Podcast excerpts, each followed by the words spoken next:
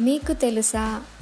చంద్రగుప్తుడు అశోకుడి తరహాలో భారతావనిని ఏలిన తొలి వనిత ప్రభావతి గుప్త. క్రీస్తు శకం మూడు వందల ఎనభై ఐదు నుండి నాలుగు వందల ఐదు వరకు.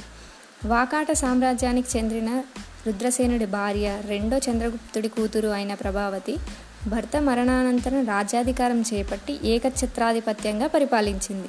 అందుకే ఆ కాలాన్ని వాకాట గుప్త కాలంగా చెబుతారు.